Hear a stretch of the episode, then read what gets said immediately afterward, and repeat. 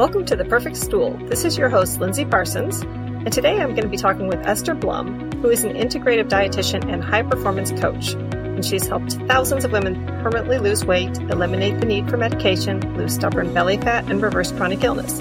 Esther teaches her clients to cultivate a warrior mindset when it comes to healing their relationship with food and unconditionally loving their bodies.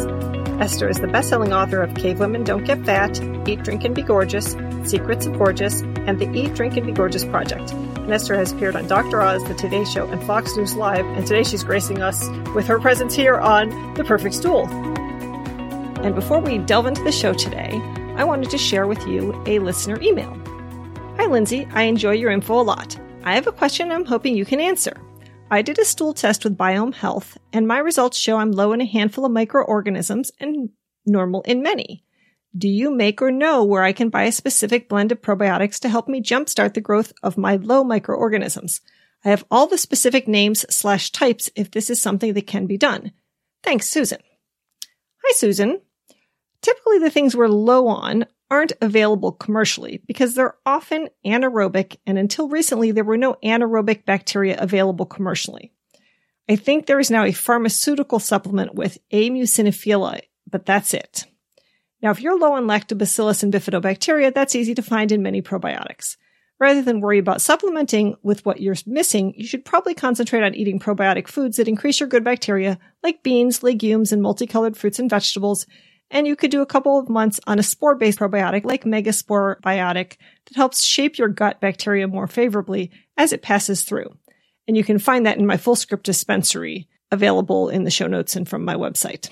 And those are dosed typically at one to two a day.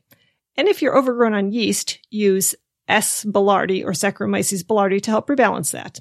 You can find the Jarrow brand cheaply on Vitacost or other online sites and take one to two a day on an empty stomach.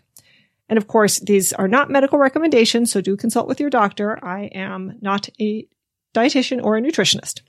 Just um, in my experience, those are some of the things that have been useful. If you haven't yet subscribed to the show, be sure to press subscribe so you don't miss an episode. But now on to the show.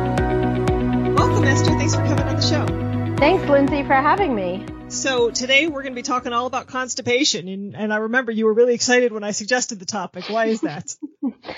because constipation is a big problem when it comes to bloating, sleeping, balancing your hormones, detoxifying and eliminating excess waste products. So it's a really important part of daily necessary functions in your body. Great. Well, I'm excited to talk about it. So let's start out by just let me ask you how you defined constipation. So constipation is not having one or more bowel movements every day. So even if you're going every other day, every third day, every fourth day, you are definitely constipated. And in spite of what your doctor tells you, it is not normal. Normal is often given as a term for people who experience the same thing. That doesn't mean it's normal or regular. And when your doctor says, oh, well, if that's your typical pattern, then that's normal for you. Mm-hmm. Nope still not okay. I liken this to taking out the trash. None of us would sit and leave big smelly piles of trash in the middle of our kitchen. When the garbage gets full, we take it out. Our bodies are no different. We need to actually take out the trash every day, sometimes one to three times a day. That is removing waste products. If you do not remove these waste products, they are sitting inside of you. So you've got to get them out. Okay. And does it matter what the consistency of your stool is to call it constipated? Usually, if they're hard to pass, if they're ball shaped and very hard stools, that is the definition of constipation as well. Okay. So, what are some of the underlying causes of constipation? First and foremost, stress you know, if you're holding things in, if you're holding on to your stress, you can be very constipated. I remember when I worked in the hospitals, the nurse manager I worked with, she would only poop on the weekends when she sat and had time. Mm. And the, during the week, she would never poop at all. She just didn't even think about it. Her body didn't work that week. She was holding on to all of her stress. So the underlying causes. Okay. So poor liver function, poor gallbladder function. You need to release bile acids in order to be able to stimulate digestive juices and break down your fats and your nutrients. So you want to make sure your gallbladder's functioning. Like if people have pale colored stools or ball shaped stools, that's usually an indicator your gallbladder is not firing properly. And the gallbladder holds the bile, which digests fats. Absolutely. Other causes of constipation are not getting enough fiber. So if you're eating a lot of bread, just white bread, white flour, you know, flour and water makes paste. So it really gums up your inside. I had a woman come to me. Her testimonials on my website. Her name's Denise. Denise came to me with a white flour diet and was so severely constipated that she had many surgeries and severe, severe diverticulitis and was in pain all the time and had not had normal bowel movements for over 10 years. And once we started working together and changed her diet and also cut back on her booze intake, within one month, she had bowel movements every day after all the trouble she went through. You want to make sure that you're getting a lot of fiber. You want to make sure that you're getting at least 20 to 40 grams of fiber. I say 20 because start slow. If you're not eating any fiber and then you hit the gas pedal hard, you could have a lot of gas and bloating and discomfort. So you have to build up your fiber intake. But you really want to make sure that you have digestive fire as well. You're making good amounts of hydrochloric acid in the stomach. And the ability to do this declines over the age of 30. Our hydrochloric acid production declines with age. So taking apple cider vinegar in water with meals, not diluting your digestive juices, like not drinking too much water with your meals, actually really helps digestion. You can take digestive enzymes with your meals. You can take hydrochloric acid, or if you've had your gallbladder removed, you can take ox bile to stimulate gallbladder, the release of bile through your gallbladder. And you can also take what's called Swedish bitters in water about 10 to 15 minutes before a meal to stimulate digestive juices. And you can also chew your food really, really well. Most people don't realize that digestion begins in the mouth. And so you really, really have to chew your food until it's a slurry. It's uh, the consistency of baby food before you swallow it. I read today actually that one of the most undigested foods was quinoa. And no surprise because quinoa is a seed and most people are not really chewing nuts and seeds into a fine paste.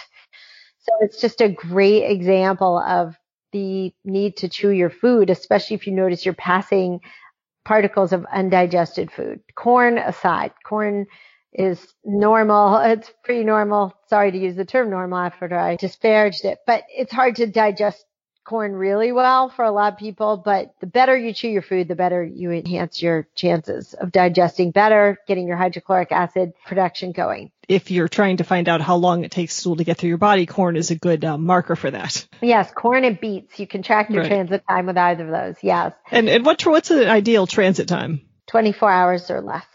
Okay were you going to say something else about other underlying causes of constipation? Yeah, I mean, stress is huge. Like, lot, how many times have you eaten a meal and had a really stressful conversation, right? When you were little, maybe your parents scolded you at the dinner table, or you, you know, as you're older, you get arguments with a spouse or a child at the dinner table. And stress, when you're really stressed, your digestion shuts down because if you are in a fight or flight state, your blood is going to rush to your extremities. It's going to leave your stomach. It's going to leave your digestive tract to go to your extremities because this is a function of evolution. In hunter gatherer times, during Paleolithic times, we had the choice of often sleeping through the night or fighting off a saber-toothed tiger or trying to protect our family and ourselves from danger.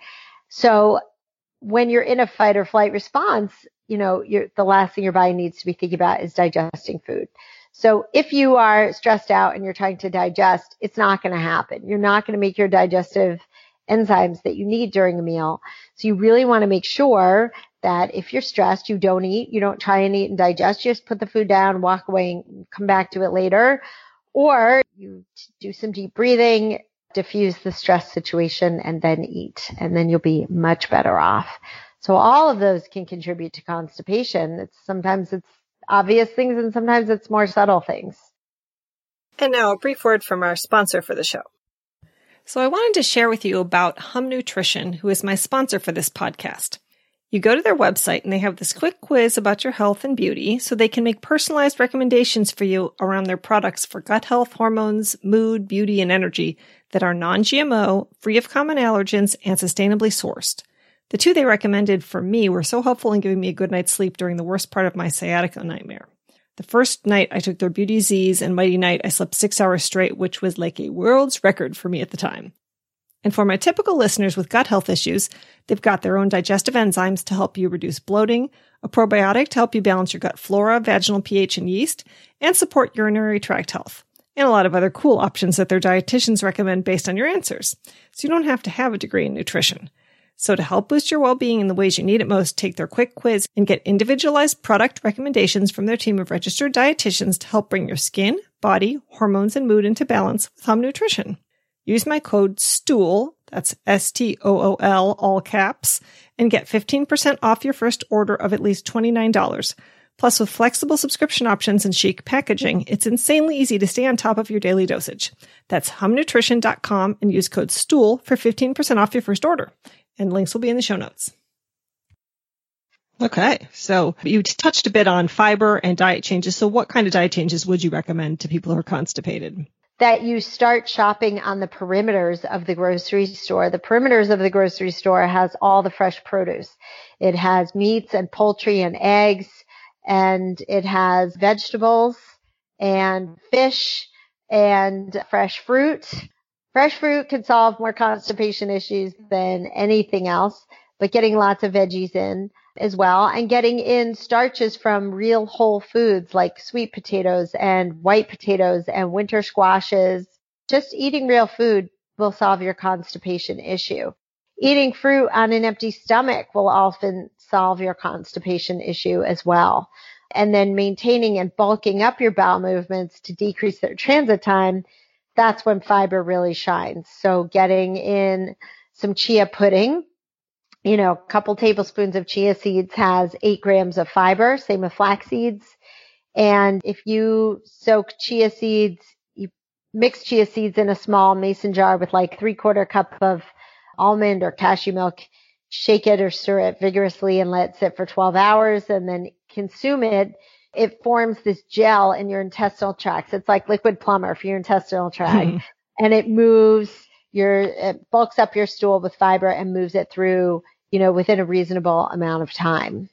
Yeah, I actually had pancake this morning with three tablespoons of flax seeds, so I look forward to a nice solid stool this this evening or tomorrow. Yeah, exactly. Exactly. And so do you recommend added fiber sources other than those sort of whole food types like psyllium husk or anything else like that? If necessary, yes, but I recommend you really start with the, the basics first. Start with your diet. Start with some chia or flax pudding. Start with getting sweet potatoes. You know, one sweet potato has six and a half grams of fiber in it, especially if you eat the skin. Eat apples with skins, grapes with skins. It's really, the funny thing is like people make it so complicated and they take all the fiber pills and laxatives and this and that. It's like start with what you're eating first. If you can't digest raw vegetables, if they really bloat you, then cook them and puree them or roast them and puree them. Make them very easy to digest and add in some digestive enzymes in the beginning if you can't, if you really can't break down your food and you're really, really constipated. But most of the time, I've never had anyone not respond to what I'm telling you now. Like it's really ridiculously simple. yeah. In terms of getting enough fiber though, I do find that if you're just eating fruits and vegetables without having any beans or legumes, it's pretty hard to hit like those, even the RDA, which I think for women is, is it like 28 and men, maybe it's closer to 40 or? Yeah. Again, I would tell you in that case to add in beans and legumes. For some people, if you're on a strict paleo diet or autoimmune protocol, you may not tolerate beans or legumes, but for the average Joe who comes in, you know, adding in beans and legumes really makes a huge difference. That has a ton of fiber too, for sure. And if you are on an autoimmune protocol and you can't get all the fiber from, you know, legumes or it's hard for you to get from your diet, then yes, you can add in some psyllium powder. But most of the time, honestly, I start looking at nutrient deficiencies as well. Magnesium deficiency is one of the most common nutrient deficiencies that we have. And magnesium is a vasodilator and a natural laxative without giving you a lazy colon. And so taking magnesium, I like magnesium citrate or magnesium glycinate as an extra added form of magnesium. And that also helps alleviate constipation, promotes a great night's sleep, helps with migraines. Yeah, my general understanding is the magnesium citrate will help you move your bowels, but the magnesium glycinate will not do that. Magnesium glycinate still works in constipation and it actually does so without causing diarrhea. So if you're more prone to diarrhea from magnesium citrate, the glycinate is just better absorbed. Right. Okay. And I like glycinate because it treats anxiety too. Hmm. Nice. Yeah. So what kind of dosages do people typically need in order to get their bowels moving of magnesium? So I start people at 400 milligrams. If they have really stubborn constipation, I'll go up to 800 milligrams and I couple that with vitamin C to the tune of one to 3000 milligrams. This is a great post-operative constipation protocol too, where the pain medicines often cause severe constipation, right? And cause the bowel to shut down. And if you're post-operative and you've been under anesthesia, you know, it takes a while for your intestinal tract oftentimes to wake back up. So I will dose people up to 10 grams of vitamin C and 2000 milligrams of magnesium under like really severe constipation cases. I would also be negligent if I didn't mention prunes. Prunes are another great laxative for a lot of people and get the bowels moving. So do dates. It's another great laxative. Applesauce works really well too with little kids, I've noticed. Yeah, applesauce is really good too, for sure. So I have come across some clients who can't tolerate fiber at all in any form from food or supplement because it just constipates them more. So how do you reintroduce fiber to someone who is constipated? Making sure they're adequately hydrated. And so dehydration is another big piece of constipation because fiber draws water from the colon. So if you are adding in fiber and you're not increasing your fluids, it will just sit there like a rock in your gut. So you absolutely have to have adequate hydration. And what does that look like? So on average, the average person needs you you take your body weight and you divide it in half and convert it to ounces. So if you're 160 pounds, you need 80 ounces of water. That's 10, gla- 10 8 ounce glasses. And for every 20 minutes of intense workouts, you need another 8 ounces. And for every cup of caffeine you drink, you need another 8 ounces. Beyond the 8 ounces that came with your coffee. Yeah, exactly. Exactly. I like to drink water. I drink water all day long, but I really only can drink a lot of water when I'm eating. Like I'm not the kind of person who could just sit there and down an eight ounce glass of water by itself. So I always find it a bit challenging the idea that I sh- I shouldn't be drinking water, a lot of water with my meals because that's when I most want to drink water. Mm-hmm. Again, I don't recommend chugging eight ounces all at once for water. I kind of recommend having a full glass at your desk or in your car and sipping it throughout the day. You absorb it much more efficiently that way. Yeah, no, that's pretty much what I do, but I also do drink a lot of with meals, which probably is part of my digestive issues, but I just can't break the habit. Yeah, you do have to train yourself for sure. I've trained myself over the years, but it takes time and practice. Okay, so are there lifestyle changes that you recommend to people who are constipated? Yeah, waking up and walking first thing in the morning is wonderful because it's a gentle massage to your intestinal tract and your colon and the movement, or if, certainly if you're a runner, you're definitely going to get a good amount of movement in your intestinal tract there. Drinking warm water with lemon upon arising also gives your gallbladder and your liver a good flush. One of my favorite remedies for constipation is celery juice and there isn't a lot of clinical research to support it, but anecdotally in my practice, I've seen it work really well because it also gives you a good liver flush. So on an empty stomach, you wake up, you cut off the base and the tips of an entire bunch of celery and you wash the stalks, you run them through a juicer and you drink the contents of that of that stalk of celery. It's usually around 12 ounces of juice, celery juice. You drink that, you wait 20 minutes and then you carry on with your regular breakfast or your exercise or however that works. And that also in time alleviates constipation and or eating fruit on an empty stomach will also help alleviate constipation. first thing in the morning. Does exercise in general just help with constipation? Yeah, totally. Because you're moving your body. Like you're not supposed to, the human body is not designed to sit all day. It's supposed to be moving and active. You know, if you're just lying in bed or just sitting all day, your intestines aren't moving around. They're not getting any stimulation. Yeah, it also helps with back issues. My physical therapist tells me I need to get up every 20 minutes. I've got my alarm set because I've got sciatica. I've got my alarm set for every 20 minutes where I have to stand up and stretch my back out and make sure I'm not getting compressed. Yes, and as much as possible, you know, you can even get like a desk tray for your desk to so you can stand while you do your work. Yeah, that would be a bit challenging, but maybe for other people. yeah, yeah. Okay. So one of the reasons that I know some people develop constipation, including many people I know and or am related to, is because they don't like to poop in public places and they're stuck at work or school all day. So how do you address those kinds of challenges? Yeah. So you really have to start with toilet hygiene and you have to start practicing, you know, training your body to poop first thing in the morning before you get to work. And so you do that with taking four to 800 milligrams magnesium at night before bed. So you wake up and have bowel movement and then you have some celery juice in the morning to clean you out. And while you're waiting for those things to take place, you should absolutely just go and practice sitting on the toilet for 20 minutes and just reading. Women are not accustomed to reading on the toilet. It seems like men are better at this. I think with cell phones, that's changed. That, yeah, right. That's true. That's true. And oftentimes, like the bathroom is the place you get away from your kids, and especially once they're not toddlers, they don't tend to bother you there so much anymore. Yeah. It's habit. It's building the habit. And I'm someone who, before COVID, was traveling a decent amount or just, but always my toilet hygiene's so good. I just kind of, I wake up and just poop. That's it. Like I wake up, go to the bathroom and poop and then carry on with my day. And then yeah. I'll poop again like after breakfast. So it's just gotten me in the groove. I just sit down and start checking my email and eventually it comes along. Eventually it goes. Yeah. And it's actually one of my favorite moments of the day. Oh, well, good for you. That's awesome.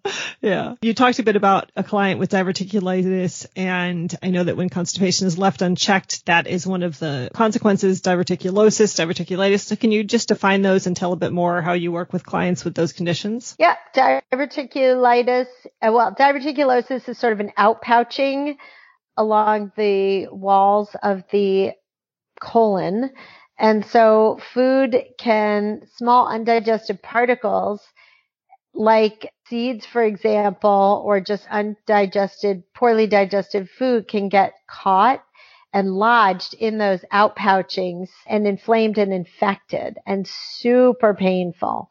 So how I treat that is again, I change diet first and foremost, get people on a whole foods diet, get them off processed foods, get them off pizza, get them off dairy and gluten. Dairy in particular can be very binding and so can flour products. So I get people off all of those things and introduce more real food, protein, broth based soups, things that are really easy to digest, stews with vet- cooked vegetables, things are easy on the digestive tract.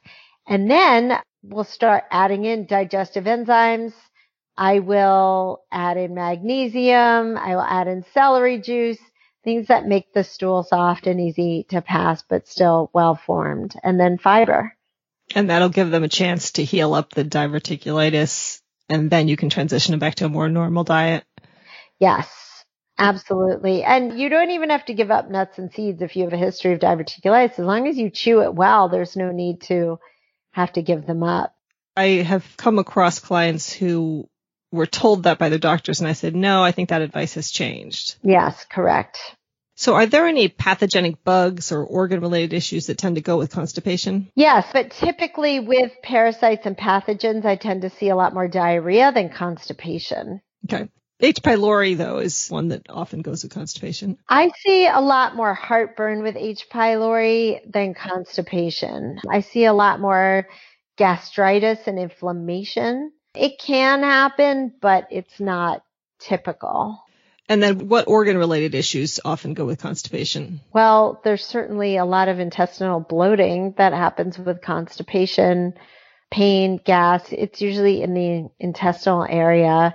But from an endocrine standpoint too, if you are not let's say you are someone suffering with a lot of menopausal symptoms and you are constipated, and let's say you're on hormone replacement therapy, or even if you're just on the pill, you're going to really suffer because you have to poop.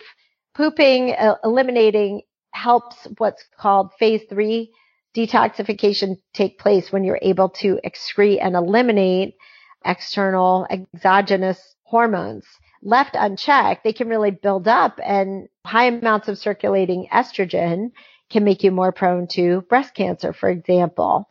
Too much circulating progesterone can make you very irritable and give you breast tenderness. So you really want to make sure that you are eliminating every day so that you're not bloated, you're not having menopausal symptoms, you're able to metabolize and excrete excess hormones.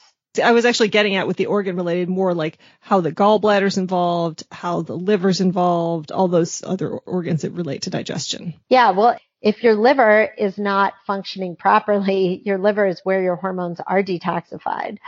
So somebody with a fatty liver can often be constipated. A fatty liver is a poorly functioning liver.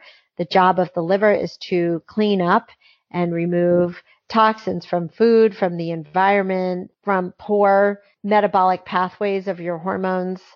So if those are not functioning properly and your gallbladder is not stimulating, getting stimulated when you're eating, then yes, you will definitely be constipated and super uncomfortable. So we do have to clean up a fatty liver with a lot of fruits and vegetables. And I do limit and decrease protein when I'm cleaning up a fatty liver for couple months, three to six months, and then I'll gradually ramp up again. What level of protein would someone want to decrease to? So I would have them have protein zero to one times per day. That's it. If you have a really fatty liver, you're having a hard time losing weight, you're sluggish and exhausted. I see how people do without protein. I'll switch them to strict plant based for at least 30 days. If they really can't take it after that, I'll add in protein one times a day, two times a day. But ideally, if someone tolerates it, I'll put them on plant based for a good three to six months and they usually lose weight during that time. Their digestion improves, their skin clears up, and then I'll add back animal protein when they can handle it, when the liver can properly digest and handle what's put in its way. Earlier you were mentioning stomach acid and betaine HCl. So can you talk a little bit about how you would have people supplement with that? Yeah, I prescribe a few different types of digestive enzymes, but usually, so it depends. If someone has H. pylori, often the gut wall is very thin and, and betaine HCl can be more inflammatory towards that. So we have to heal that H. pylori, kill and heal it first, and then I can add betaine HCl. If someone does have H. pylori, then I will give a broad spectrum digestive enzyme just without HCl. And so it will have amylase, it will have protease, it will have all sorts of digestive enzymes, but just not from hydrochloric acid.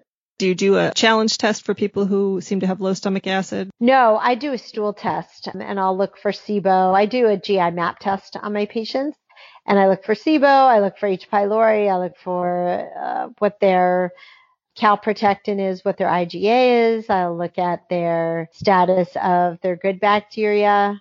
I look at any bacterial overgrowth that's headed in the wrong direction. And so that's how I will check. Yeah, that's a good one.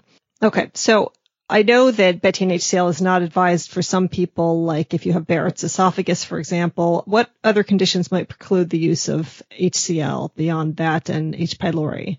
And what are some alternatives to adding in stomach acid if it seems to be deficient? None that I know of. I really don't, you know, most people tolerate HCl incredibly well and actually feel way better because they're actually absorbing their nutrients for the first time in a really long time. And we need hydrochloric acid in the stomach. Most people are terrified of it. They're terrified of stomach acid and they say, Oh, I have heartburn. I can't, I have too much stomach acid. Heartburn, it's not caused by too much stomach acid. It's actually caused by a deficiency. You need adequate, if not optimal levels of hydrochloric acid to keep the pyloric sphincter closed between the stomach and the esophagus. And you need adequate levels of zinc also to keep the flap closed. So Most people do very, very well with hydrochloric acid. If you have Barrett's esophagus, then go with the whole foods approach. You know, do some celery juice and just do some plant-based digestive enzymes that, you know, pineapple and papaya are incredibly rich in digestive enzymes. So have a, a cup of those before each meal and you can have lemon ju- and lime juice in your water, fresh lemon and lime. Excuse this brief interruption, but I wanted to remind you that if you've been struggling with constipation or another gut health issue, that's my specialty. I work with clients not just here in Tucson, Arizona where I live, but virtually on video chat. I offer single appointments, which I call one hour functional health and nutrition reviews, or a five session gut health program for people with tougher issues and 12 week programs for weight loss or reversing autoimmune disease. So if you think that a five session or longer course of health coaching might help you meet your health goals, you can set up a free one hour breakthrough session with me to talk about what you've been going through and hear about what health coaching is about. And the link for that is in the show notes. I was in Cuba over Christmas and every day they would put out a beautiful plate of fresh fruit, including papaya, often pineapple. And I just thought, this is how they eat, right? Like naturally they're eating in a way that promotes good digestion and we just don't do that in the US.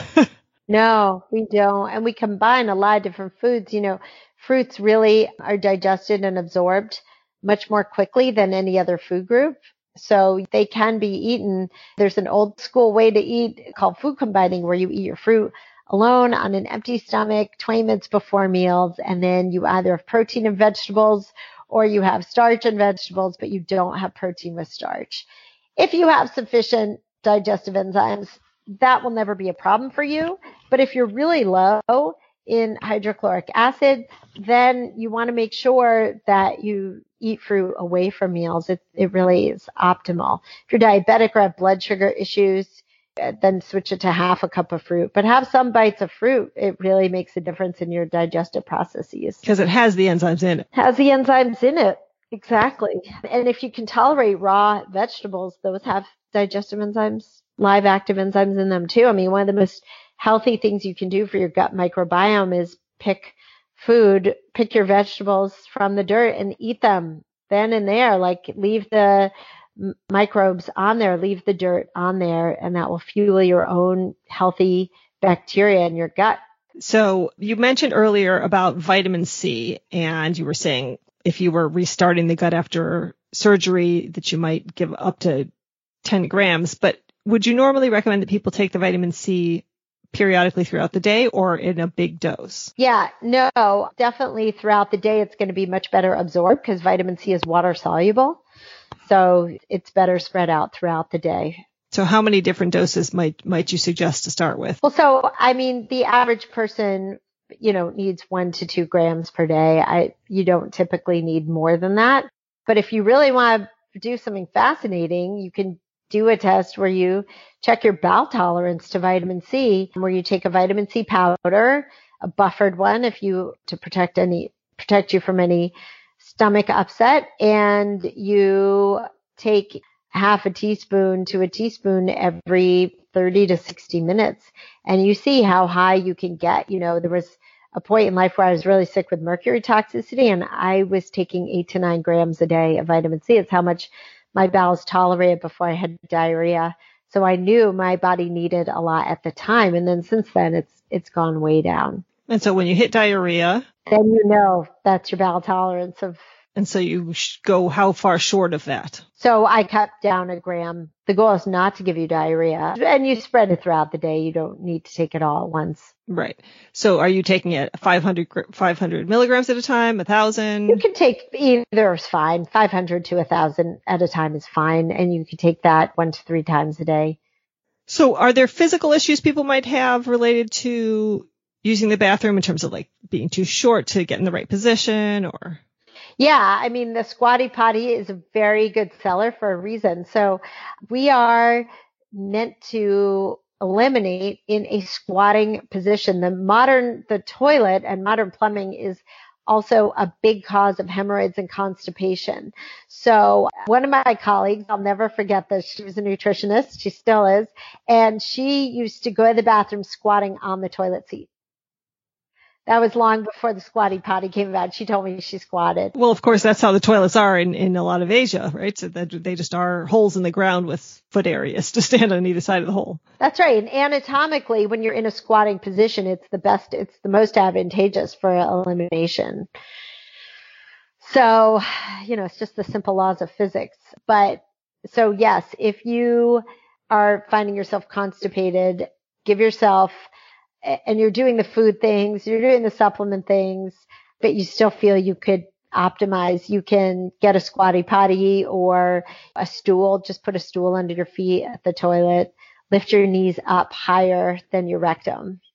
We touched briefly on people who are having trouble with using the bathroom in public places. And I know that there are some things you can do because sometimes people are feel awkward about the fact that somebody else might be hearing them outside the door. Right. Any simple recommendations there? You just got to get over it. I really, you know, it's like it's carry a pack of matches with you if you're worried the smell is going to be offensive. I mean, you just kind of have to relax and go with it. You know, it's. I think a lot of people will flush the toilet just to make covering noises if they're in a public restroom and yeah and sometimes putting down a little bit of toilet paper can make it the quiet the sound yeah i mean at the end of the day if you're in a public restroom if you're at work i can see it being very tricky one of my clients is very constipated because she owns a salon and there's no private bathroom for her. And so what she's doing now is she's building a private bathroom for herself. She put an addition onto her spa. She will have her very own bathroom and that will solve the problem. It's a pretty extreme solution though. It's a pretty extreme solution. Most of us don't have that luxury. And that is why I say train yourself to poop first thing in the morning before you've left the house. And then you'll never have that issue. You briefly touched on hemorrhoids. So how often do you see hemorrhoids coming along with constipation or are there other reasons people might be getting them? Yeah, I mean, it's hemorrhoids are caused, hemorrhoids are basically like varicose veins around the anal area. And so they're often caused, you know, you get them during childbirth from straining and pushing, and it's no different for bowel movements. You get them from straining, from very hard stools, or severe constipation. So again, getting enough water, getting enough hydration, getting exercise in to optimize your circulation. So you're getting good blood flow, you're getting lymphatic drainage. You could do dry brushing in the shower to improve your circulation for sure. But what's dry brushing? It looks like a, a back scrubber brush, you know, and you brush up, you help support your circulation by getting in the shower and before you've even turned the water on, you take this brush and brush your whole body up from, you start at the bottom of your feet and work your way up towards your heart. And it's to help aid circulation and bring the blood towards your heart. So again, if you're sitting or lying all day, you're going to have very poor circulation. So you got to move. And uh, all of those high fiber, water, adequate hydration, all of those will help relieve constipation and, and definitely getting a squatty potty for that too. Really, really helpful. I found that for me, when I cut out dairy, that got rid of not just my acid reflux, but also hemorrhoids. Yeah. So I, sometimes I think you don't realize the number of different ways in which you're, in which dairy can be bad for you. Because for me, it was not just lactose intolerance. It was also casein intolerance. Yes. And, you know, dairy and gluten, unfortunately, are the two most sensitive foods that I see in people with constipation and hemorrhoids and heartburn and reflux, all of it. Yeah, no, it's, a, it's tough because when you are out and about, you, when you don't eat gluten and dairy, which I don't, you're like literally every single food available, say at this restaurant or at this cocktail party or whatever, has gluten or dairy. Like the entire diet, American diet is based on those two foods. It is. It is. Yeah. Okay. Anything else I should have asked but didn't about constipation? I think we covered pretty in depth. Yeah. I think we covered it. Great. Well, I appreciate you helping us take this deep dive on constipation. It's a topic we hadn't previously covered. Yeah, this is awesome. Honestly, I'm excited to share this with my audience too because, you know, it's a very solvable problem. It really, really is. That's the good news. Yeah. It's a shame that so many people seem stuck in that. And I mean, the fact that they're somebody be getting diverticulitis surgery and not have a doctor tell them to change their diet is just unfathomable. Yeah. Well, that's why nutritionists exist, right? So we can help solve the problem. And it's really, you know, the most exciting thing is when you have a chronic health issue that you, you can make disappear. I mean, that like having mastery over your body and having the knowledge and wisdom to know that your body is trying to be in balance every day. And when you give it the right tools, it will be. And I think that that is just the, one of my favorite messages to empower people with. That's a great message. So where can people find you? So you can find me at estherblum.com. I'm on Instagram as Gorgeous Esther. I'm loading up a web page on my site with all my podcasts and I have a YouTube channel as well. I have a newsletter and if you sign up, you're going to get my ebook, Three Simple Tips to Lose Three Pounds This Week. And you can reach out to me anytime and you go to estherblum.com forward slash call, C-A-L-L. Great. Well, thanks for sharing that. I will go ahead and just put all those links in the show notes so people can find you and the various social media and such. Well, thank you so much for coming on. I appreciate thank it. Thank you. My pleasure, Lindsey. Just a reminder that there are a few ways you can support the show. So first, you can buy high quality vetted supplements in my online Fullscript or Elevate dispensaries. So there's a link in the show notes for signing up for an account there and do compare prices if you find the same supplements elsewhere. I also have an affiliate account at iHerb. So if you buy from the link on my recommended supplements page or in the show notes, I get a percentage. You can also support me with a monthly $2 or $5 donation on Patreon. And if you want to stay in touch and get articles based on each of my shows, as well as webinar announcements, you can join my newsletter list at highdeserthealthcoaching.com on the newsletter page under communications. You can also connect with me by joining my gut healing Facebook group if you want to ask a question about gut health or suggest a topic or a guest for the show. And you can follow my High Desert Health Facebook page or find me on Instagram, Twitter, or Pinterest. All those links are in the show notes. Thanks for listening, and here's wishing you all the perfect stool.